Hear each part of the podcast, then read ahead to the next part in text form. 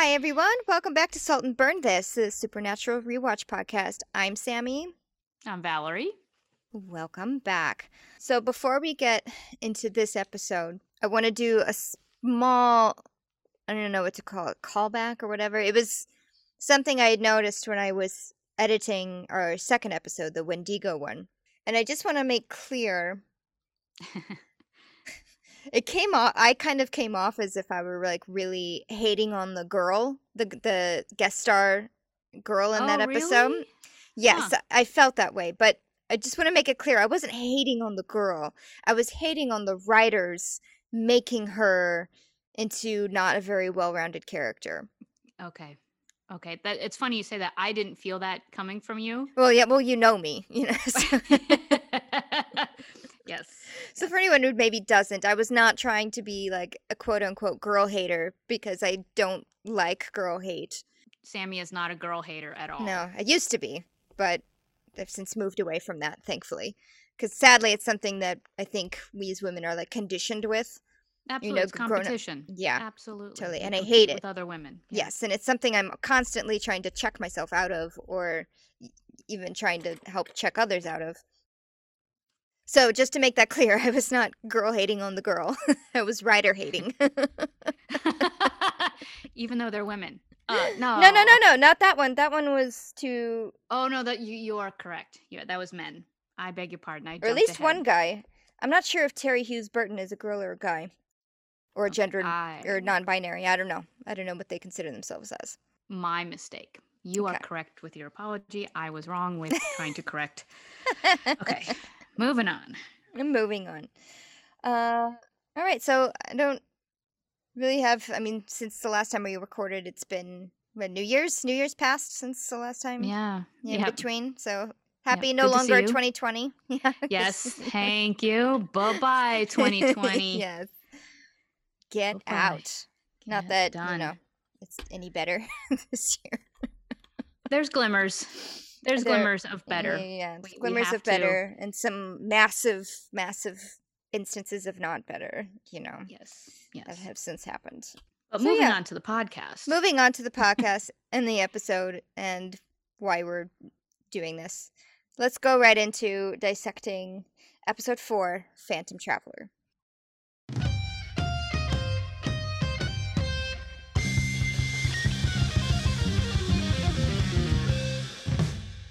Can I just do a spoiler alert from the very beginning? Yes. The name of this episode should have been... Oh, God, I just forgot the name of the show. I was so ready to be, like, snotty. Um, the name of this episode should have been Final Destination. Oh, you are so right. You yeah, are it, so right. Sorry it took me so long to get there. Um...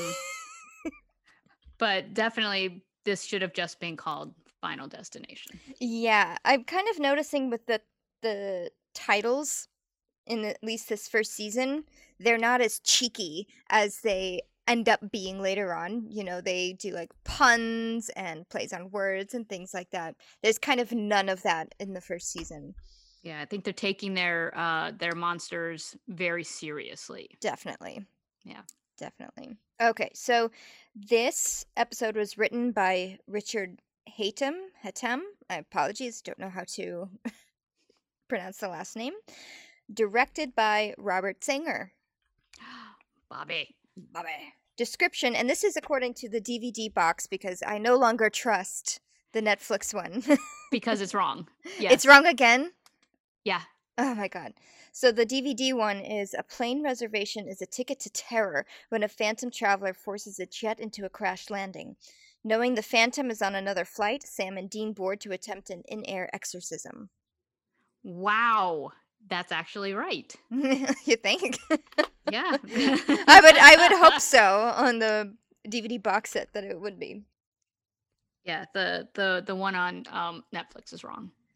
Jesus. I won't I won't even read it. It's okay, wrong. Good. Then Netflix, you're dead to us. That's right. Although except, it's good except for, for when we need, yeah. It's good to validate our superiority. Yes. Our feelings of superiority over Netflix. Yes.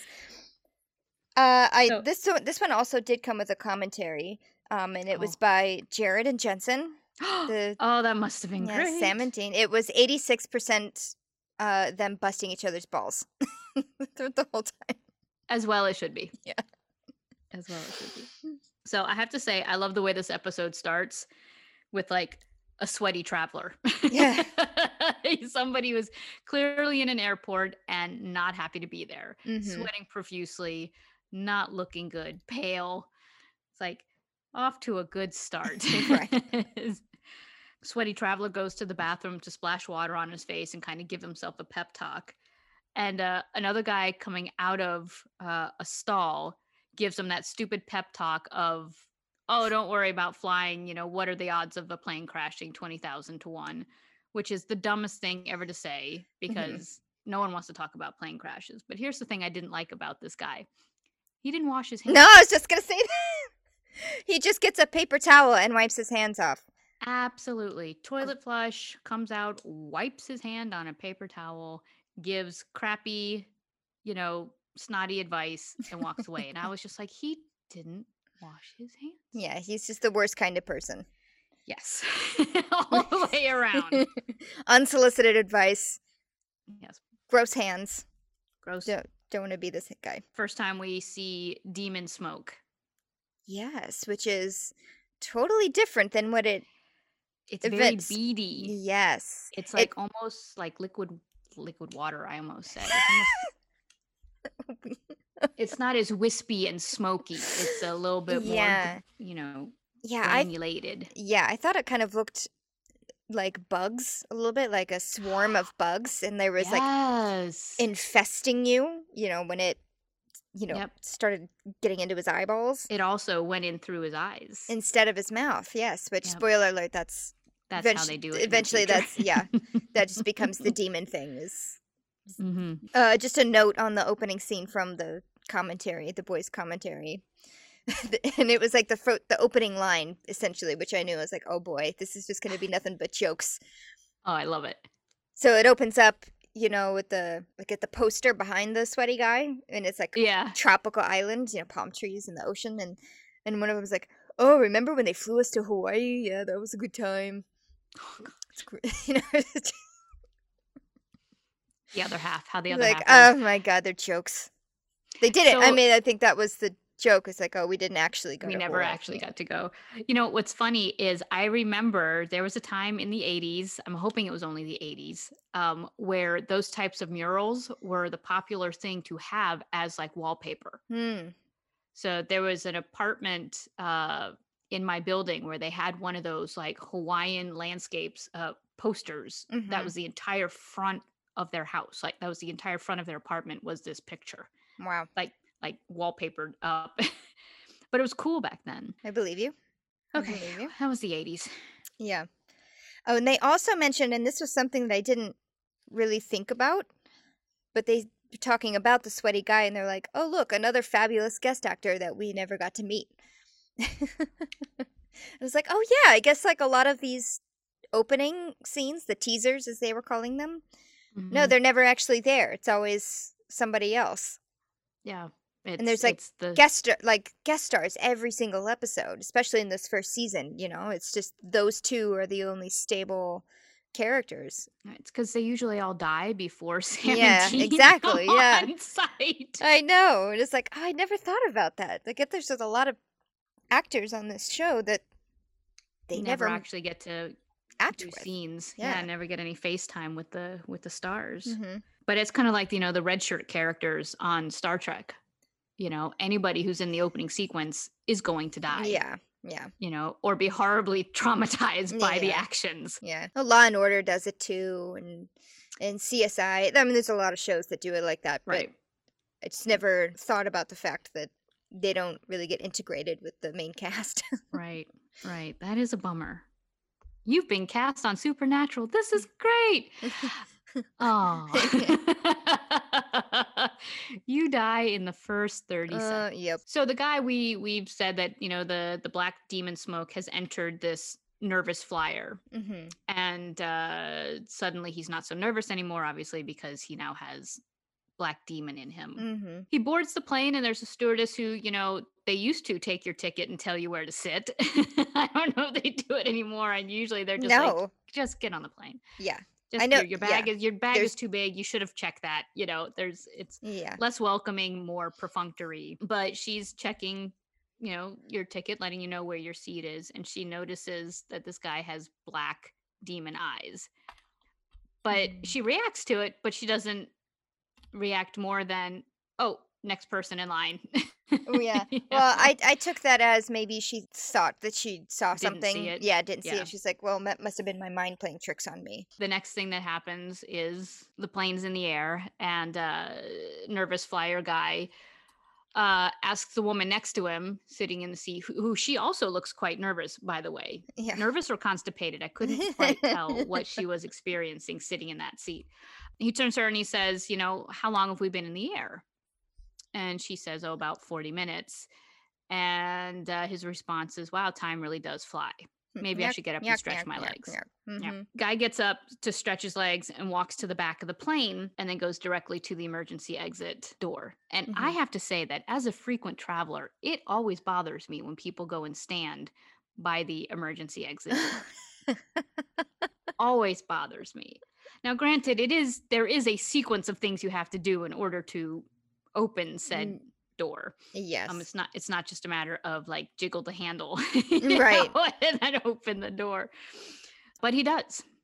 The nervous traveler with the demon eyes opens the emergency exit door and blows the back of the plane off, uh, forcing it to crash. Mm-hmm. I'm gonna also, spoiler alert, I going back over my notes, I This may be me tearing apart an episode a little too much, like nitpicking a few too many things. So oh. I apologize in advance if it feels like I'm just being um, snotty here. I'm not. I'm just pointing some things out that as I'm watching an episode, because of the way it was made, it takes me out of the storytelling. Mm. So that's that's only reason I point these things out. It's not because I think I'm smart and I'm the only one who's seeing these things. Mm-hmm, mm-hmm. It's just moments of me going, oh, and it, you know, takes me out of the storytelling. For sure. And that door moment was actually one of them, but because they addressed it later in the episode, mm-hmm. you know, that it must have taken superhuman strength to open the uh, the emergency exit door. It's like, well, okay. Yeah. So then the next shot after the crash landing is uh, De- Dean in booty shorts, which I know I was not upset about personally. mm, no. In fact, it's the first time we see him wake up and not be, like, angry. You know? Yeah. And, um, his, and his hair is a disaster. Yes. Dean was funny in this episode. This was, I have to I, say, I, the first episode I've seen a lot of humor get integrated yeah, into yeah. mostly Dean. But yeah, Sam kind of took the lead in the serious, being the serious person. He's yeah. still bothered by not being able to sleep because of Jess's death, uh-huh. and uh you know, why can't we find her? We, you know, his so Sam is the one who's having the the internal crisis. Yeah, you know, he's he's kind of in fight mode as opposed to let's see what happens next mode, which is what mm-hmm. Dean is in. Yeah, with the exception of this huge blade under Dean's pillow. Dean's acting very casual in his, you know, this is what our life is. No, no, this life doesn't really affect me all that much. And Sam like pulls out a giant knife from underneath Dean's pillow, and he's like, "You're you're not affected by yeah, yeah, by yeah. our lifestyle." It's like, well, you know, it was kind of a um a Crocodile Dundee moment. You know, that's not a knife. You know, yeah. no, that's a knife. You know, it was a little bit of that moment. That's what, yeah. like, God, that knife was so big. Yeah. And you know what?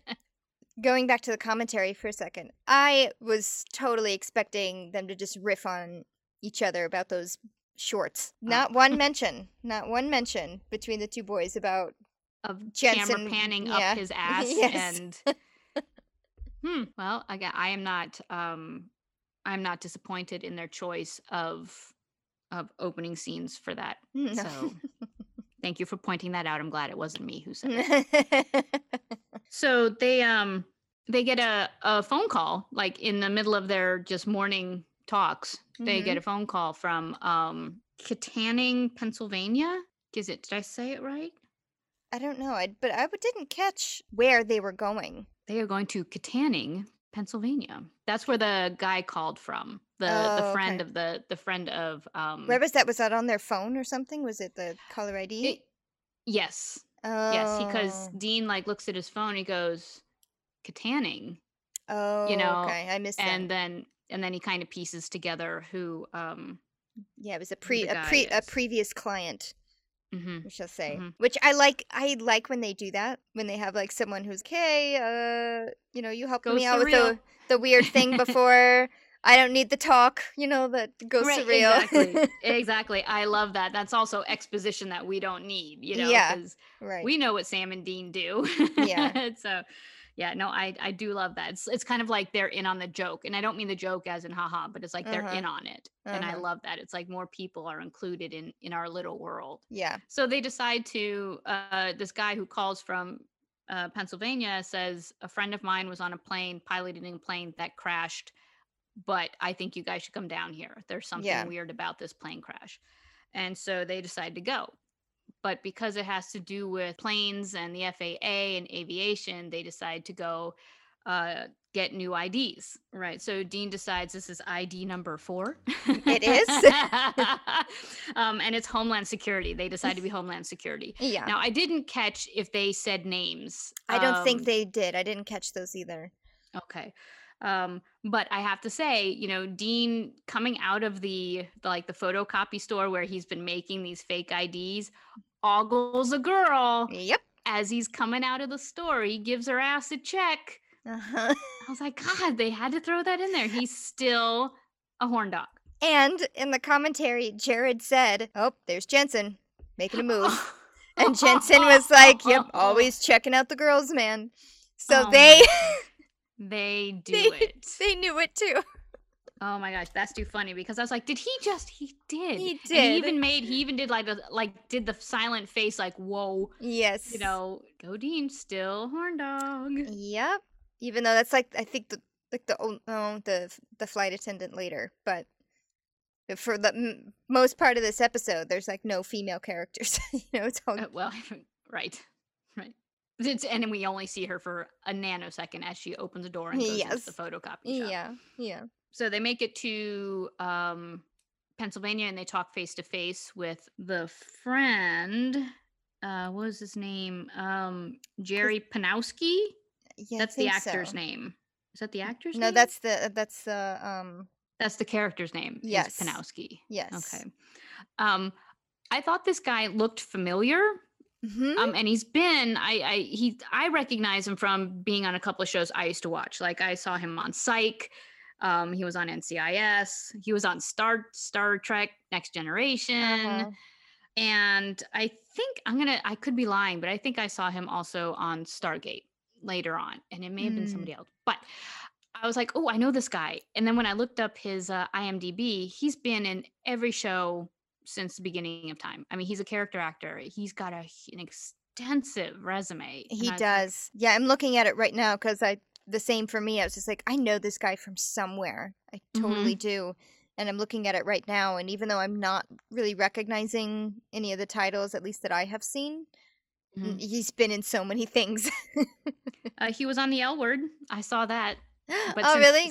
Yeah, but since I never watched The L Word, I, L Word, I didn't want to be like, oh, I've seen him on The L Word. Oh, he was an episode of C S I, which I love. That makes you want to, like, go back and check, like, watch their episodes. I know. You know? And uh, he apparently, so he's a past poltergeist survivor. Yeah. And, um, and now he's some sort of aviation technician. I didn't really catch what he does. Yeah, I didn't either. Um, but he was somehow able to get his hands on the uh, cockpit recording of the mm-hmm. plane that crashed that his friend was piloting. Mm-hmm. And uh, and so he plays it, plays the recording for Sam and Dean, and lo and behold, E V P. E V P! And it is outrageously creepy. It is, as always. And mm-hmm. what what, uh, what does it say? Uh, no, no, no survivors. No survivors. And it's not just like no survivors. It's like no survivors. How was that again? and I'm not gonna do it again because it hurt my throat. Um, which I thought was funny because I was like, but there are survivors. And then Dan, you know, Dean and oh, Valerie, then Dean and Sam were like, but there are survivors. Yeah. So yeah, I uh again E V P. I hate it. I hate it so. Never mind. It's good. Yeah, you it's don't creepy. Like it. You don't like it. So this is when they decide that they need to get closer to um, not only the wreckage, but to the people, the survivors yeah. of the plane crash, seeing how, as this evil spirit was saying, there are no survivors or yeah. there will be no survivors. They're like, uh-oh, we need to talk to. Yep. So they get into investigative mode and uh, go talk to the guy who actually watched the sweaty man open Blow the door. Open the back. Yeah. Who has checked himself into a psych ward. Right. Can't blame him. Can't no, blame him not at that. all. Not at all. And uh, Sam and Dean kind of do their good cop, bad cop routine. Because again, I made a note of Sam's bedside manner is still just so good. It's very comforting, whereas it Dean's is. like super abrupt. It is. And they and um one of the boys mentioned it on the commentary too. They both just like, oh, here's our good cop, bad cop moment. So that was a little moment for me that I had wrote it down, you know, and then later on I was like, huh, we're on the same page. Did you notice um one of the things that Dean, I think it was Dean asked, um, about, you know, when they were asking about what did you see or did you see anything out of the ordinary?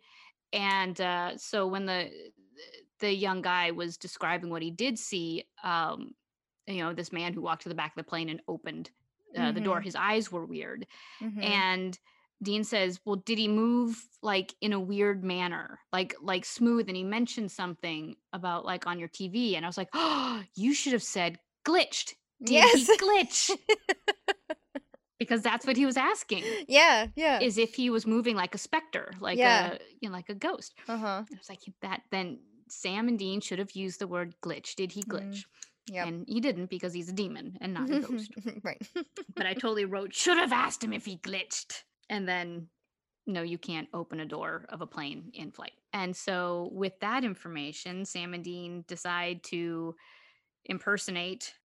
or to infiltrate, I should say, mm-hmm. the uh, the hangar where the plane is being reconstructed or or put the puzzle pieces are being put together so they can investigate how the yes. plane crashed. Yes. Right before that, they talk to, I mean, this is just such a brief scene, but they talk to the the man oh, who was possessed, wife. his wife. Oh, his wife. Right. Very briefly, you know, just to say, because they're still trying to figure out what. Why this guy was possessed by. Well, they don't know it's a demon yet, right? So they're still trying to figure out what the hell the monster right. is, you know? Right, right, right. So they're right, asking so... their usual questions. This is like, did he piss anybody off? Is there anything weird about him? Blah, blah, blah. Right. And she's like, How oh, long he's have you got been married? Acid reflux. Yeah. No. Yeah. And I do think it's funny that they were married for thirteen years. Yeah. Numbers. There's some numbers, numbers. in this in this episode. Yeah. I also, I just wanted to make a note about the, the color palette of this episode. I don't know if you noticed, but I feel like in Dead in the Water, you know, it was really dark and grungy Gray. lighting and mm-hmm. kind of uh, muddy, if you will, or mucky, you know, kind of colors of a deep, dark lake. Wa- water, right. Yeah, right. Gross water. This one felt to me very gray, uh, almost...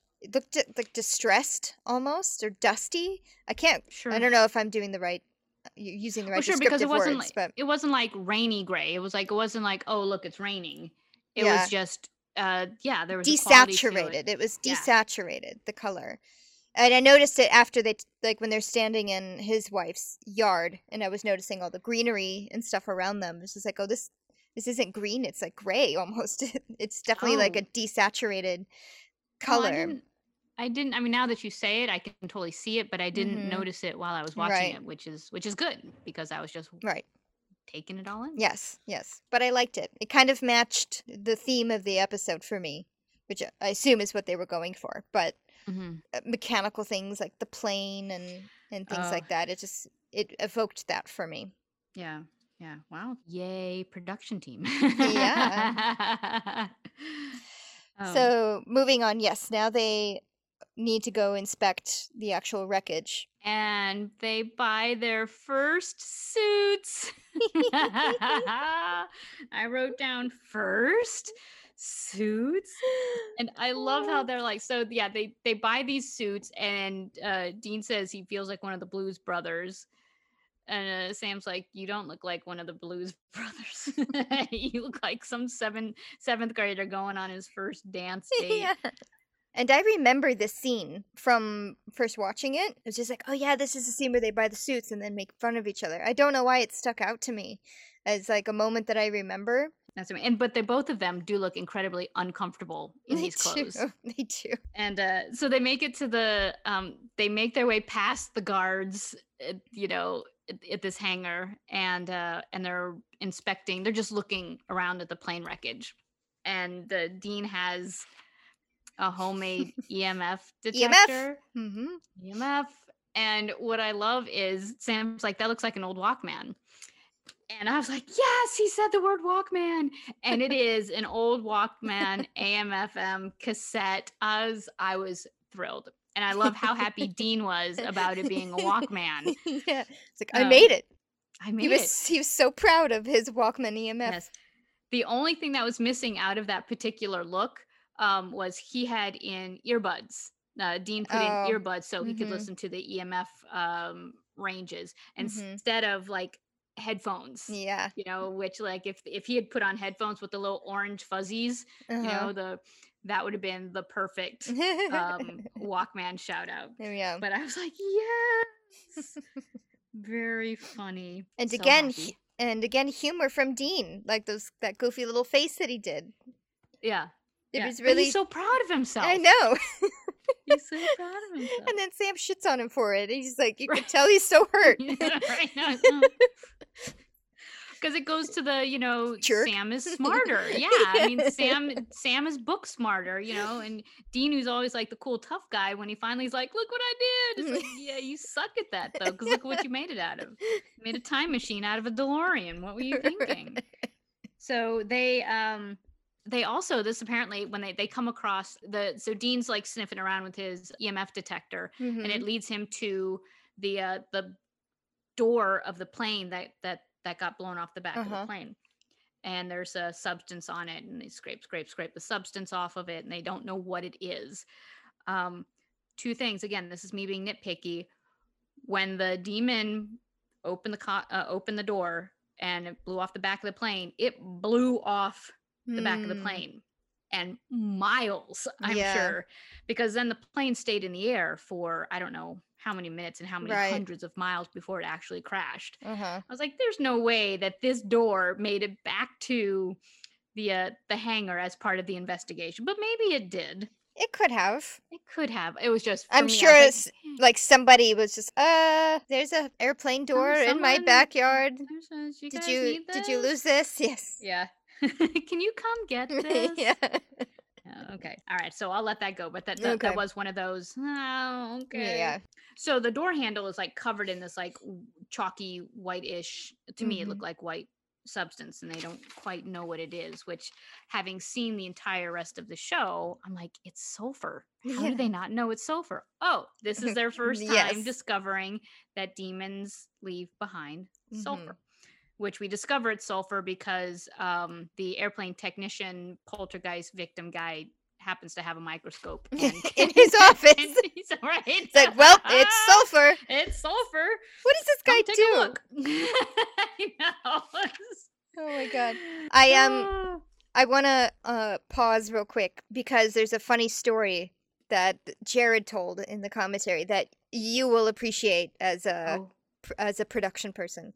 Oh. So this was regarding him scraping off the sulfur from the door. So he was telling kind of, so in production, there's usually, when it comes to sharps like this or weapons, there's usually two. There's one sharp one that we're not really allowed to touch or use, um, and a non-sharp one, which is usually what you see us like running around with and stuff like that. But he had to use the sharp one to scrape off the substance off the door.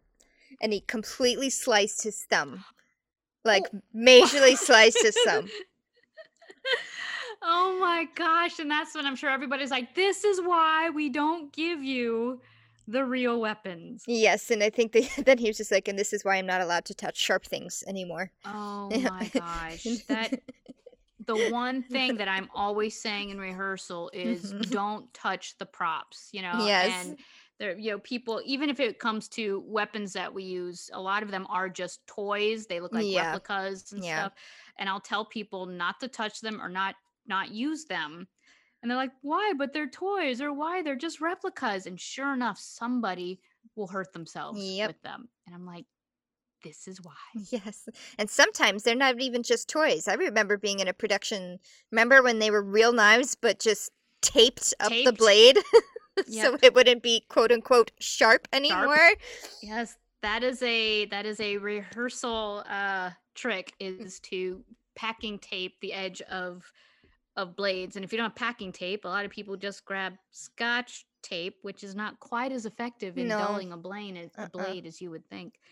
Um, yeah. One uh, uh, side note, I remember telling a. Uh, performers, they're not allowed to come on stage uh, in a theater without um, closed-toed shoes, you know, mm. as part of like walking around and learning the set.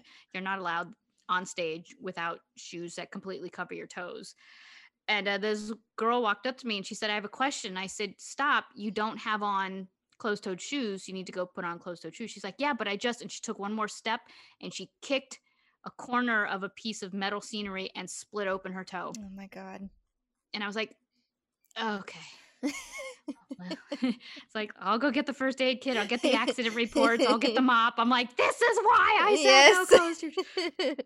So, and that, that became the story of legends whenever a new cast came into that space. Like, remember mm-hmm. the time that Valerie said? Yep. Yeah. That's, that's very funny, though, that he, I mean, it's not funny that he hurt himself. Right. But it's like, aha. Uh-huh. Yep. Uh-huh. You know? But back to the, back to the sulfur discovery. Yes. Yes, I, I found it odd. It's like, how does this guy, what does this guy do? How does he automatically know if it's sulfur? And then he asks the boys, you know, just like, well, see for yourself. And then they look at it and they're like, oh, yeah, it's sulfur. How the yeah. hell do they know that? By looking at the, the molecular breakdown of, yeah. I could tell you if it was an onion skin, because I remember we studied that in biology. Right. What does an onion skin look like under yeah, your... I have no idea what sulfur... supposed to look like. like. I did I look mean, it up because I was curious. You looked it up. I did. What does sulfur look like under a microscope? Well, I don't know. They just said that it's a pale yellow, um, odorless solid. Odorless? Yes. Um, the only time that it has that distinctive rotten egg smell is when it's in a gas compound form called um, I don't know, hydrogen sulfide, I think was oh. the name of it. It was a, it's a fascinating element, I have to say. Oh. I was like, oh, this is so cool. I mean, granted, in this episode, they don't talk, I mean, spoiler alert, they don't talk about the the odor, like the rotten egg smell, because right. later on, that's how they identify the sulfur, is they sniff it and they say, oh, it's sulfur. It's sulfur, yeah. Which is, now that's I've learned most people wrong. Know sulfur.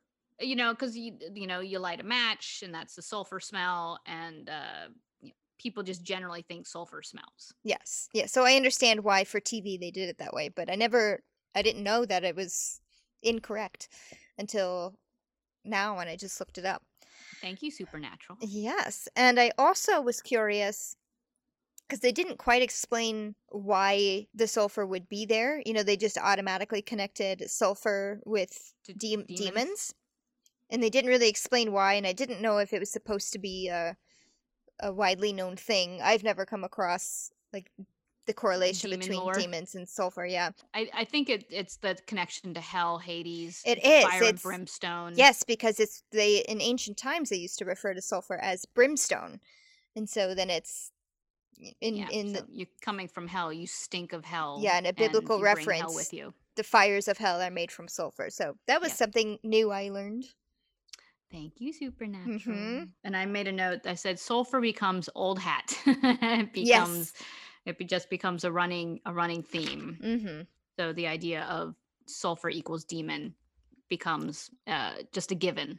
Yeah. So I think the next thing that happens, the next thing we see is um, Chuck, the the pilot, right, from the original plane crash, mm-hmm. is trying to work himself up to start flying again. Yes. And then he's talking to a buddy of his who who says, I'll fly with you, you know, and they're talking about, I think, just going up in a small, like Cessna, a small two-seater mm-hmm. plane to kind of training wheels, get himself back to flying again. And uh, he's clearly still nervous about flying. Yeah. Uh, not sure he wants to do this. In waiting to, trying to psych himself up to go, they have a plane waiting for them, mm-hmm. to, for him to go up and fly again. So in the process of, of trying to psych himself up, we see the demon smoke again. The demon mm-hmm. smoke has now found the pilot and uh, and envelops, uh, takes over this Chuck, Chuck the pilot. Yes. So these two buckle up and take this small little plane up for a ride to, you know, try to get his, you know, his flying feet back under him. And forty minutes into the flight, Chuck yeah, the ma- pilot turns. Yeah, he makes to a note buddy. Of it and says, how long yeah. has it been? forty minutes. forty minutes. Wow, time really does fly, doesn't it? And Cra- then boom, smash, pow. Crashes the plane, killing the, the both of them. Yeah. Now, on a on a side note, uh-huh. the um the actor who plays Chuck the pilot, uh-huh. his name is uh, Daryl Shuttleworth. He actually um was the former president of the Canadian Virtual Airlines. He um it was a role playing simulator. Um. For pilots. Oh my god! Isn't that great? Um, I was like, "That's crazy." It must have been on his special skills of his resume. You know, right? Like, you can fake flying. Yeah. A plane. So what's funny though about that, going into the reality of flying a plane, these two guys are in a cockpit of uh, before he crashes it. Um, yeah. Of this little Cessna plane. Have you ever flown in a no. little two-seater plane? Nope. Um, they are crazy loud. Crazy loud. You would not be flying one of those planes with no headset. Oh. Or just the little, you know, yeah. boom mic single uh-huh. ear. You need full coverage over your ears so that when you're speaking, you can actually hear what the other person is oh. saying, what the tower is saying, because those planes are so loud. So that was, again, something else that took me out of the action, was seeing these two guys sitting in a plane and talking to each other uh-huh. with only one of them on a headset. Oh, I didn't. Even didn't... that. Yeah. See? It didn't catch my radar because, I don't know, it was, I've never been in one of those I, planes before. Yeah, I've got how friends did, who fly. How did Chuck the pilot simulator guy not know this?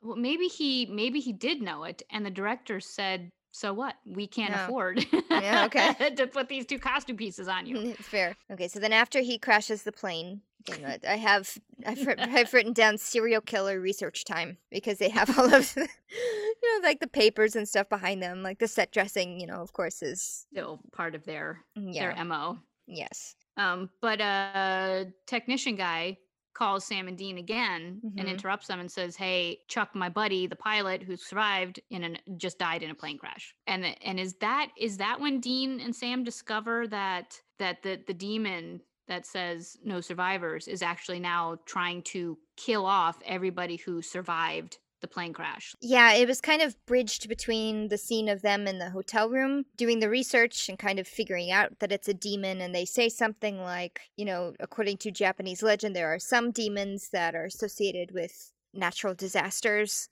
and things like that, so this one must be uh, up with the times, they say, and like are now mm-hmm. reverting to plane crashes instead of just like earthquakes and things like that. I right. did try to look that up and see if it was true, and the I mean, that would take months and months and months of research, I think, right. getting into Japanese folklore. Right. I wasn't ready for that. But then, the, yes, when they're in the the guy's office, in Jason's office, then they say, ah, but his plane crashed exactly forty minutes in, just like the other plane did. Mm-hmm. And, uh, but they this is also when they, they kind of define what a demon is, like versus a ghost, demon versus a ghost. Mm, yeah, yeah, yeah. Because they say demons um, do evil for their own sake. It's not yeah. like a tortured soul, you know, somebody who was wronged in life becomes mm-hmm. a, you know, a ghost. Mm-hmm. The demons literally just exist to do evil for their own, yeah. just because. Yeah. Um, which is news to us as well. Yeah, exactly. And say this episode is kind of pivotal in that they're introducing demons into their storyline, because spoiler alert, demons become a huge, huge part of many storylines that, mm-hmm. you know, as the seasons progress. Yeah, threaded but they, throughout. Yeah. yeah, yeah. So, but especially this first chunk, the, the first five seasons, this was definitely a, a pivotal point in that they're, you know, even the brothers are like, we've never dealt with anything like this before. We're used to just like ghosts and weird monsters and things like that. We've never dealt with something as big as a demon. Mm. Foreshadowing, foreshadowing. But so in all of this discovery, because it's just, these next few scenes are just discovery about, mm-hmm. you know, why are the planes crashing? Why are people dying? Why are demons? And, uh, and then going back to your numbers, yeah. um, revelation that forty, uh, you know, they say when they discovered that each time these planes crashed, it's been forty minutes into the flight. Mm-hmm. What does the number forty have to do with anything? And Dean mentions it's biblical that, you know, the forty days and forty nights of floods equals death. The number forty equals death. Yes, which is not exactly, well, it's kind of true, yes, but because I did look it up a little bit about the number forty. You look it up a little bit. Uh, it's just you didn't a, num- do a deep dive. Okay. I didn't do it. I did a shallow dive. Okay. And there was one I, I came across. This is from Reader's Digest, and it just kind of lists off like the bizarre things about the number forty, and it's not all just evil, it's just forty is kind of a recurring number all around. Huh. So the average length of a pregnancy is forty weeks. Oh. uh forty below is the only temperature that is the same in both Fahrenheit and Celsius. I mm-hmm. didn't know that. I didn't either. Oh. forty is the number of thieves that Alibaba clashes with in Arabian Nights. And and here it does say, you know, forty seems to be shorthand for a long time in religion, because Jesus spent forty days fasting. The Great Flood lasted forty days, forty nights. Okay. Jewish people wandered the desert for forty years. forty Oh, my gosh. This one is very apropos for these times. But when the bubonic plague gripped Europe during the Middle Ages, ships would be isolated in harbor for forty days before passengers could go ashore. The Italian word for forty is quaranta, hence quarantine. quarantine. Well, thank God we're not actually, you know, staying true to the word, to the definition of the word, because we think fourteen days was a long time. Can you um... imagine? I mean, granted, it's been long. It's been almost days, a year. but, but individuals, we'll just say individuals who actually find themselves in, quote, quarantine yeah. for exposure, it's fourteen days and not forty days. So yeah, hooray for that. I was going to mention um, with the, the forty minutes into each flight being like, that's when things go happen. Again, going back to I fly a lot, mm-hmm. and I am not going to be happy during the first forty minutes of any flight at this point. You know, I'll, it's just one of those, now it's going to be in my head. No, that's it's funny. It's going to be in my head. So thank womp you, womp. Supernatural. Yeah, thanks, Supernatural. Oh, on a Art Imitates Life incident, uh, Jensen, Misha, Alexander, and Richard Speight Junior were on a plane together when one of the engines exploded. And they had to emergency land. That's right. I don't know if that happened forty minutes into yeah. their flight. Oh, my God. Uh, but I think after that, Jensen said he would never fly again. Um, I was watching, like, a Zoom thing with Misha, with, like, a bunch of the actors and stuff. And Misha was one of them, and Richard was one of them. And during the filming of one of the last few episodes of se- of season fifteen... Mm-hmm. It was like something momentous happened after the filming, and then they get on this plane and it almost crashes. So it was like something that tied in with the episode. I think maybe it was Misha's last filming day. Oh, so going back to this episode. yeah. um. So now Dean and Sam have figured out that surviving passengers or surviving people from that first plane crash are now dying.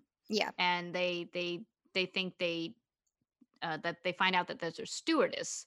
I think they call everybody, right? They've got a passenger manifest and they're calling everybody uh-huh. to make sure that they're not flying anytime yeah. soon. Yeah. Um, except they do find that the stewardess on that first flight is actually still working and flying. Mm-hmm. Flight so attendant. they, yeah, but they call her stewardess. They do, and it this. kind of like pulled me back. I was it like, oh my God, you. I haven't heard that word in such a long time. Yes, every time they said it, I was like, flight attendant. Ooh, yeah, flight attendant. Is that the right um, name? There's a couple of those isms in this because of just airport protocols yeah, nowadays. Yeah, uh-huh. Then I was like, really? They were able to bring holy water on the plane? I don't think so. Oh yeah, yeah. You know, although this um, was uh, this was after two thousand one. Yes, it was. Mm. So mm-hmm. somehow they snuck it on. Yep. So they they are they go to the airport to try to because they can't reach the the stewardess, mm-hmm. uh, flight attendant. Um, so they go to the airport to try to stop her from getting on a plane and flying. Yep. And uh, when they can't uh, find her, they decide to use the white courtesy phone. I've never seen one of those before. Oh my gosh, that is such an eighties thing. I've never seen nope. one of those before. Passenger so-and-so, please pick up the white courtesy phone. I don't know if those still exist, so I- well, I'm only laughing. Yeah, it might have... I- I don't know, because here's the, in the commentary, they said this is the actual terminal that they fly out of when they're filming. When they fly in to film oh, really? in Vancouver, or is it Vancouver, right? That yeah. they film in? Yeah. So this is the airport that they, that Jared and Jensen use, oh and like gosh. the crew and stuff. So they were filming inside of this airport. That's they may insane. have added the phone in, you know, for a how hard is it to stick prop, a phone? To yeah, exactly. But. Wall. But I mean, the the idea of the white courtesy phone is real. Um, I just don't, you know, the chances of them actually catching her, you know. Right. Uh, but um, did you hear what, when she finally does, they do page her and she picks up the white courtesy phone. Yeah. And uh, did you hear what name he used when he said, hi, this is so-and-so? Oh, crap. No, I didn't write it down. James Hetfield. Do you know who I, James Hetfield is? I don't Hetfield know who is? that is. It's the lead singer of Metallica. Oh. And oh. also the name of the snake my roommate had my senior oh my year of college. As an I, aside. I feel like I should have known that. And know. did you happen to notice what gate she was standing at when she answered the phone? Was it the white thir- courtesy phone? Was it thirteen? It was gate yeah. thirteen. I was just like, I wrote down gate thirteen. Subtle. Yeah. Oh. But here's where we also learn that Dean is afraid to fly. Yes. I was like, how could I not remember that? He's like, I don't Why remember do you think it I either. drive everywhere. It's like, oh my God, oh, yeah. I never even thought about that. I don't remember this revelation or this character trait at all about Dean. Right. Like this, you wouldn't have kept this with you as the episodes move forward. You wouldn't be like, oh, that's right, he doesn't like to fly. Yeah. You know, it's just he's got, you know, a sweet baby car and they drive. That's yep. what they do. Yep. Um, how boring would the show have been if all they do is get fly, fly to their destinations? You're like, this is the worst show ever. Yeah. It's just just them doing exposition sitting next to each other on a yeah. plane while getting served. Yeah. Oh, okay, so they can't convince the the flight attendant to not get on the plane. Yeah. His uh, his being James Hetfield does not convince her mm-hmm. um, that she should not fly. And uh, so their big decision is to then get on the plane to try to find the demon, mm-hmm. um, exorcise the demon uh, once they're in the air. Yeah. And that's when we find out that Dean doesn't like to fly. And what's funny is that he's so hesitant to yeah, uh, like, to admit uh, that. Yeah, it's like, do you, Sam says, do you have a problem? He's like, yes, yes, I do. I don't like to fly. So I had a question though. Why was Sam so relaxed in coming up with this plan of we should just get on a plane and exorcise the demon while we're on the plane? And he doesn't have, he doesn't seem to have a problem with this, whereas Dean has several problems with it. He's just, he just seems a little too relaxed. I mean, later we hear him say, you have to be relaxed or else the demon can actually yeah. find you and possess you because yeah. you're in such a turmoil yeah. state. Yeah. Sam lays down the law later with Dean. He's just like, you need to calm, calm down. Your... You need to stop. Yep. Or the demon's going to get inside of you. I don't know. I just felt like, you know, Sam is just fine with flying, and he's just like, yeah, okay, this is the next step that we need to do, you know? And it, he he seems so relaxed, maybe compared to Dean, who's throwing a fit about getting on a plane. Right. Well, but I mean, I guess my question is, like, why is he so... Getting on a plane, you have a fifty-fifty chance at this point that the demon is going to crash this plane. Mm, oh, I see, I see. And so they're getting on a plane that's that if they crash. fail to find and, you know, exercise this demon, it's going to crash. Right. Because the demon is killing off all survivors. I see. And this flight attendant is now on that plane. So that's that's where I was like, why is he so relaxed? But maybe he's just a cool cucumber. He could be. He could he's be. And he knows cool. that this is the thing that he needs to do. Because if he doesn't, then, you know, dozens of people are going to die in a crash. right. I, right. I did write, ah, you're open to demonic possession if you're not calm. Now, so I answered my own question yeah. in my notes.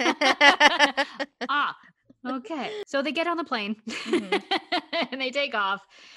And they now know that they only have forty minutes to find and exorcise this demon. Now, do they, they at this point don't know where it is. They think it's possibly in the stewardess, right? Yes, yes, because then Dean goes back there and they're doing a couple little tricks to try and draw the demon out. Mm-hmm. You know, one idea is thrown out, it's like, let's splash holy water on her. It's like, no, that's a bad idea. And the other one is... Uh, the demon will, f I think the words were flinch at the name flinch. of God, or the mention mm. of God. Yep. So they use the Latin word, Christo. I do think it's funny, though, that Sam is like, and don't forget, it's Christo. And Dean's like, mm. I'm not stupid. You know, even though he's clearly having issues about being yes. on a plane, and he is acting quite flibberty-gibberty. Yes. So they run all these tests on the flight attendant. Um, I can't, oh my God. Amanda? Was that the... Amanda. Character's name? Yeah. Yep. She, nothing. And then she doesn't uh, respond. Yeah. No, she's like, okay, you weirdo. She's actually afraid to fly as well, which yes. is what Dean learns. Uh, but she's also so incredibly calm and self-possessed about it that he's like, there's no way any demon is ever going to possess right. her. Yeah. So then there's a cheap jump shot, I thought, where Dean was walking down the aisle and then Sam like grabs him on the shoulder real quick. I did. Right. I jumped a little bit. I was just like... And he's like, "No, that was it. That was cheap. That cheap. was a cheap jump shot." Yeah. Dean's like, "Don't, don't do that." They figure out it's not the stewardess, but they need to talk to the stewardess to figure out who it is. How do they figure out that it's the pilot? Yeah, or the co-pilot or whatever. Yeah. Did they see him? Like, did they see his eyes? Like, he's coming out of the bathroom and they just happen to see his eyes and then say Christo and he responds? No, they don't see his eyes until he says Christo. I can't eyes. I can't remember why they suspect him. Hmm. Oh, he's got the E M F holder in his hand. That's right. That's why Thank he's you. he's walking Thank down you. the aisle with the E M F holder. Looking uh, for thing. the demon. Yes. Okay. And then it gets stronger once the co-pilot comes, the pilot out, comes of out of the, the bathroom. Mm-hmm. Okay. And then he says, Christo. Yeah. Got it. Yep. Got it. And they're like, oh, that's Shit. the guy. Yep.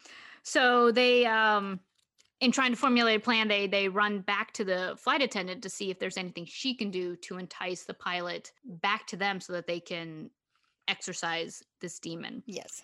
And what I love is they're obviously they're rushed because they have less than forty minutes now to yeah. uh, exorcise this demon. They say to the stewardess, we don't have time for the truth is out there moment. Yeah. And I, I literally put my hands in the air and I was like, yes. And, you know, that's just that is flat out X-Files. So yeah. I just want to, you know, that was the poster. The truth is out there. That, yeah. was, that was Mulder. That, so that was all X-Files. All right there. Mm-hmm, so mm-hmm. Thank you for that. A note about the uh, the actress. Did you um did you look her up at all? I didn't. I've only I only look them up if I recognize them. I did not recognize her. I recognize her again as I thought she was, you know, a character actress. So I just wanted to see, you know, what else I had seen her in. Uh, you know, N C I S. Um, Uh, the Bates Motel, Punisher, Drop Dead Diva. I think I I recognized her from um like N C I S. She just has one of those like classically pretty faces. Mm, yeah. Um, she is an Academy Award winning producer. Oh, right? Fantastic! Yeah, she and her husband, I think, um, won an Academy Award for um a short was a best live action short called Skin. It won mm. a couple of awards before it um. made it into uh, the Academy Awards, but it won for best act, best live action short. So I mean, very cool. She's what's a her, producer. What's mm-hmm. her name? Uh, Jamie Ray Newman. I mean, she's massively talented, and I thought she did a great job. Yeah, I think so too. Um, as as a likable flight attendant. Yes. Um, who is not possessed by a demon. No, but watches someone who is, gets exercised, doesn't un- and doesn't know what the hell is actually going on. Right. That would be terrifying, I think. You'd be like, okay, I'm gonna bring the, I'm gonna bring the you guy back here to talk, and, and then you they just want to talk to him, and then they throw him down on the ground, start shouting in Latin. They tape his mouth and shut, and he's burning, you know, from water. You know, it's just, I would be terrified. Yes. But she does do the right thing and lets them do their work, which is not always the case. There's always somebody who will interfere with the good work of of, of heroes because they don't understand. Um, but she did not. She let them do it. So while this is happening, you know, there's a tur. I mean, they're they're exorcising this demon. They've grabbed the pilot. They've taped his mouth shut. They're pouring water on him, or holy water on him. They're they're speaking Latin, the exorcism. Mm-hmm. Um. Does the plane start to crash? And if so, why is it windy now? Like suddenly things are blowing around, blowing away, like inside the plane, like um, in all this commotion, uh, the um, the dad's journal gets like knocked out of the way because they were using it to read the exorcism from. Yeah. And in all this commotion, it gets knocked down the aisle and kicked under somebody's seat. So as Sam is running down the aisle to try to get his hands back on the uh, the journal, I mean, like chaos in the, you know, in the cabin, wind right. blowing, you know, luggage well, falling. Well, that's when they're describing like how to do exorcisms earlier in the episode. They do mention at one point it becomes at its most powerful and then no longer needs a host to cause trouble. So it's like right towards the end of the exorcism is when the demon is kind of at its Uh, worst, so to speak. So it's no longer in the body. It's, it's no longer in the body, yeah. It's possessed the plane itself. Yes, it's just kind of out there doing its thing. Okay. So on a side funny note, during mm-hmm. all of this chaos, when mm-hmm. Sam is trying to get his hands back on the journal, Dean is pressed up against the side of the plane, terrified. Yes. He is absolutely frozen with horror and terror. And he's just like, look on his face, he's just like... And it's that comical, I'm scared face. Yeah, yeah. You know, he's done with the exorcism, but now he is terrified of dying uh-huh. in this plane. Uh-huh. Which I was like, Dean terrified is kind of funny. Okay, so thank you for explaining that to me, because I was like, why is it windy? I was like, was, did someone open a window? What's going on? Okay, but it was the demon possessing the plane and making it chaotic and making it so yes, that yes, it's Sam it's basically couldn't fully complete the exorcism. Yes, yes, it was basically it's his last chance to crash the plane, to crash the plane and not be exorcised and and not go back to hell. I get it. I'm ah. there. Thank you, Sammy. You are welcome. Thank you, because I was that was a big question for me. So my last question is, why did the demon choose the pilot in the first place? This pilot. Because if it's open to, if it possesses people who are open to being possessed, meaning, mm-hmm. you know, they're they're disquieted, mm. they're something upset. Like, I wonder if there was a part of a story we didn't know about this pilot that like got oh, cut probably. for timing or something. Because because at the end, when everyone is getting off the plane and, you know, the guy's being interviewed by paramedics, he's like, I don't remember even getting on the plane. Right. I remember being here in the terminal. That's the last thing I remember. So he was there to fly a plane. Right. Um, so he wasn't showing any, um, you know, disquiet about what his job was. So that was my question is, why did the demon choose, choose the pilot? him? Mm-hmm. Mm. Yeah. So, and I don't think it's important, but going with the storyline of it possessing people who have, you know, issues. You're right. I don't know. And, you know, there were some deleted scenes in this episode that I did not watch. Maybe it's in there, or maybe this was, it was just a convenient person to, to possess. Sure. It was, it was a person, a figure of authority. It'd be hard to get him to the back of the plane. You know, gotcha. maybe, maybe as a, as a character backstory, maybe he was just having a bad day at home. Bad day. Like maybe he had a fight with somebody on the phone yeah, before. Maybe. You know, he had a fight on the white courtesy phone before. Um, maybe. He boarded the plane. Okay, so the plane lands. the, the plane lands. But also, I want to make a note that the demon knew about Jessica when they're exercising him, and he's going like psychotic, you know, and crazy. Oh, that's right. You know, then he like brings up Jessica. He's like, "I saw your girlfriend die." Yeah. Tortured and yeah. Which was that was would be creepy, you know. Yeah. Think, oh my god, this evil thing that I'm trying to kill knows, knows something. Mm-hmm. Is that maybe that's why Sam stopped in mid exorcism because he was like, "Oh, I need I would to ask." So yeah, yeah. Like, and then that's yeah. that's when he lost control. That's yeah. when like the, the the journal got kicked and. Uh-huh. Aha. Mm-hmm. So I think a, a part of him wanted to not fully exorcise the demon because it would have known about Jess. Right. Oh, sorry. I wanted to mention something from the commentary, but during the Latin exorcism scene, Jared had a Latin coach because he wanted to take it really seriously and like mm-hmm. say it the correct way and say the correct words. But he's also just like, do I just look like an idiot doing this to the... to the director? I would probably feel that way, you know, if I were an actor standing over somebody and just screaming Latin words. Words and that if, don't, yeah. And of course on set there's no music behind you, there's like all of the, those things get added later to really spice it up. But there on set you're just standing above somebody going, Porita Cristo, you know, or whatever the words are. Right. Right. Well, especially Latin, which is a dead language and nobody mm-hmm. knows how to truly speak it anyway. Yeah. You know, it's like, yeah, I get that. You want it to be real, but but how? You can't have somebody be like, no, no, no, put the emphasis on this word, you know, yeah. on, on this instead of that, because we don't know. Yeah, but I just appreciated that he had a coach mm-hmm. and, and get it right. So that's that's awesome. Unlike some shows where even a dialect is so horribly mangled. It's like, oh, stop. Yes. If you're not going to hire an Irish actor to do Irish dialogue, I know. Don't have Americans do yeah. it. But yeah, oh, that's interesting. Was there anything else on the um, other than than them ribbing on each other?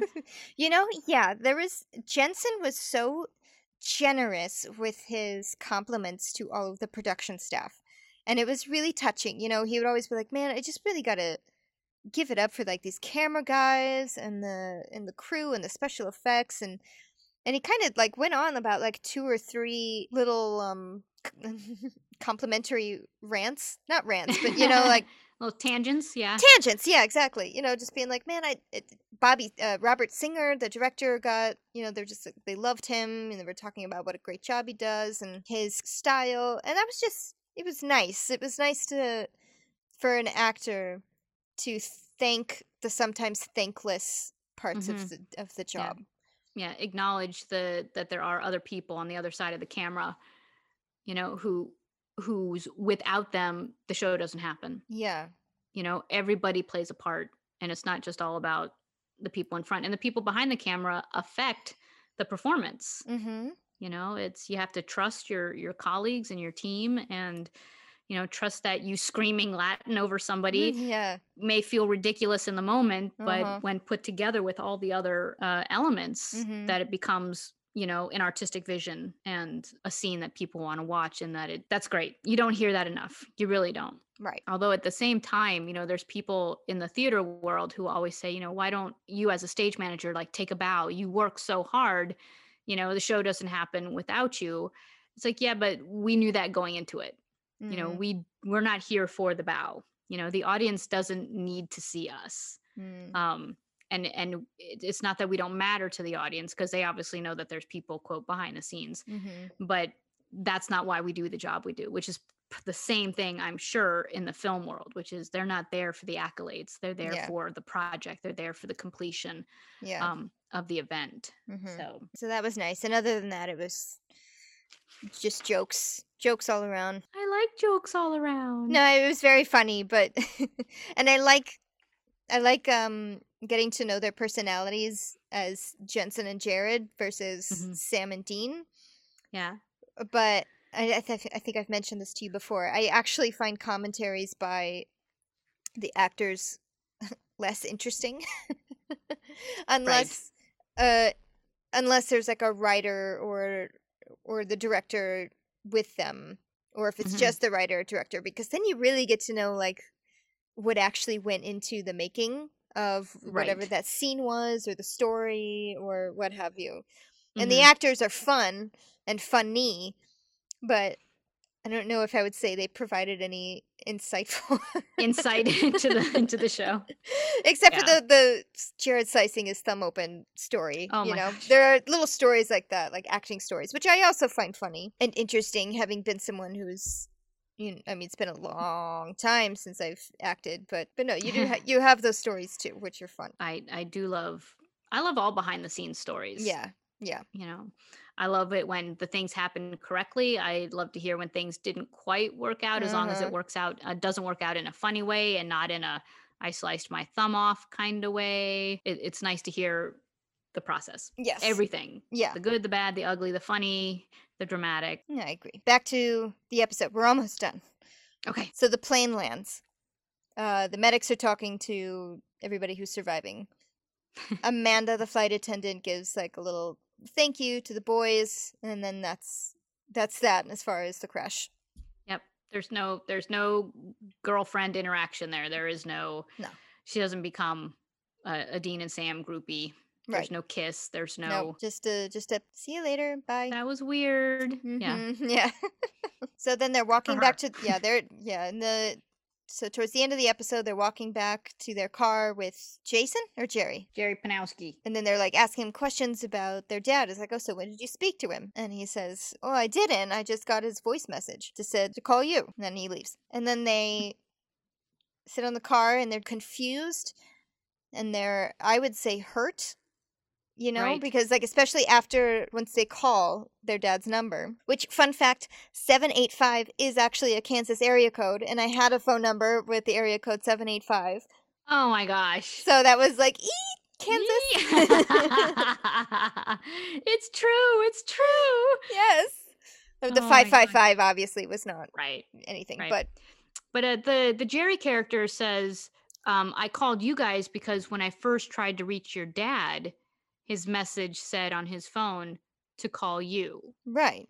Which um, I guess they, they haven't really called their dad in a while. Or because maybe when it, they did try his number, it doesn't work. Right. So then now they do, and they hear, call my son Dean at blah, blah, blah, blah, blah, blah, blah. And so this, I, I saw in, in Sam's face at least, kind of like a hint of betrayal almost. It's like if their dad is alive and fine... You know, changed and, the message. Yeah, he took the time yeah. to change the message, but not the time to call them and say, hey, I'm alive. I'm alive. Yep, yep. So we're leading, we're, we're figuring out that, you know, dad is, there's something wrong. There's something up, there's something wrong. Mm-hmm. And not as in uh, like, oh, he's in trouble. It's there's, there's, dad isn't being a dad. Yeah. He's not being a good guy. Yeah, yeah. There's some, something fishy going on here. Yes. Fishy. Um, but good point. I um I may have missed the the subtlety of, of Sam's reaction. I do remember thinking so they were both shocked that this is a new message. This is a yeah. new outgoing message. And not only is it a new message, but it's dad handing off the family business mm-hmm. to Dean. Yeah. Saying, I can't help you, but my son can. And it's yeah. the, it's not just them thinking that that's what's happening. It's him clearly oh, yeah. making them shoulder now yeah all responsibility. It's absolutely confirmation. Mm-hmm. And then we end the episode with the baby driving into the sunset. Yes, we still don't know that it's baby. I mean, we know it's the car, but he yeah. hasn't the Impala. Baby hasn't mm-hmm. been named right. baby yet, but we still love it. Mm-hmm. And it still has the uh the sharp and pointy door locks. That car, those boys in that car. Oh, it's it uh again would be completely different if they were getting on a plane and flying off. Yeah, yeah. Going back home, watching them like recline their seat back, fasten their seatbelt. Yeah.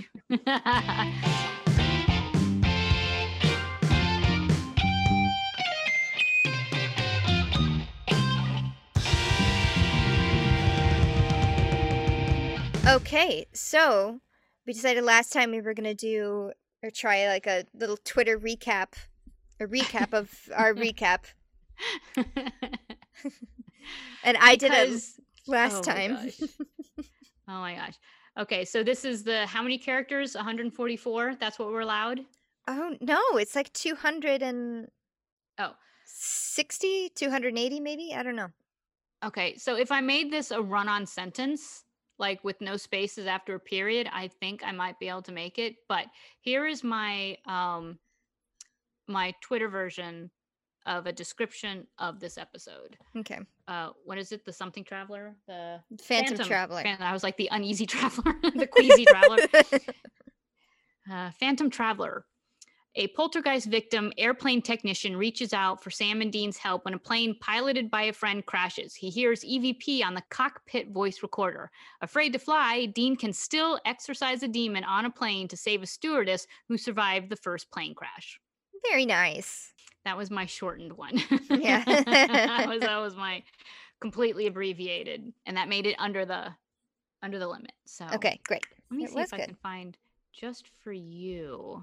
I did save the other one, um, the one that I that is incorrect. Uh, this is the one that oh, the, on, on, on Netflix. The, yeah, yeah. This is the descriptor. Oh, okay. A, a friend of Dean's calls him up when a plane crashes under mysterious circumstances. Dean and Sam soon discover a flight attendant who was on the plane, but do not realize her full connection to the crash until they are on board another flight with her.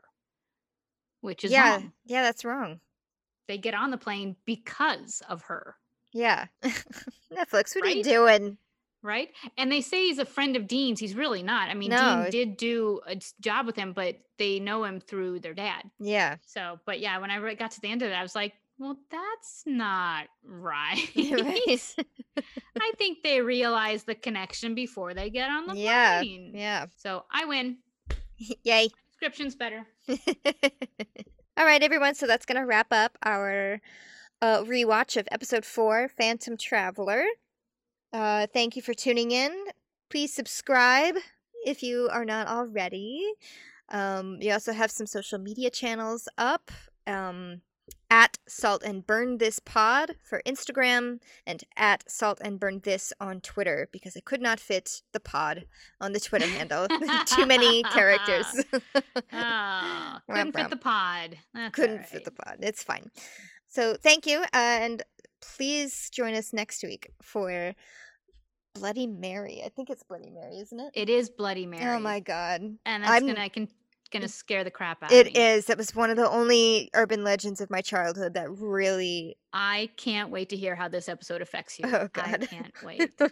I can't wait. So, all right.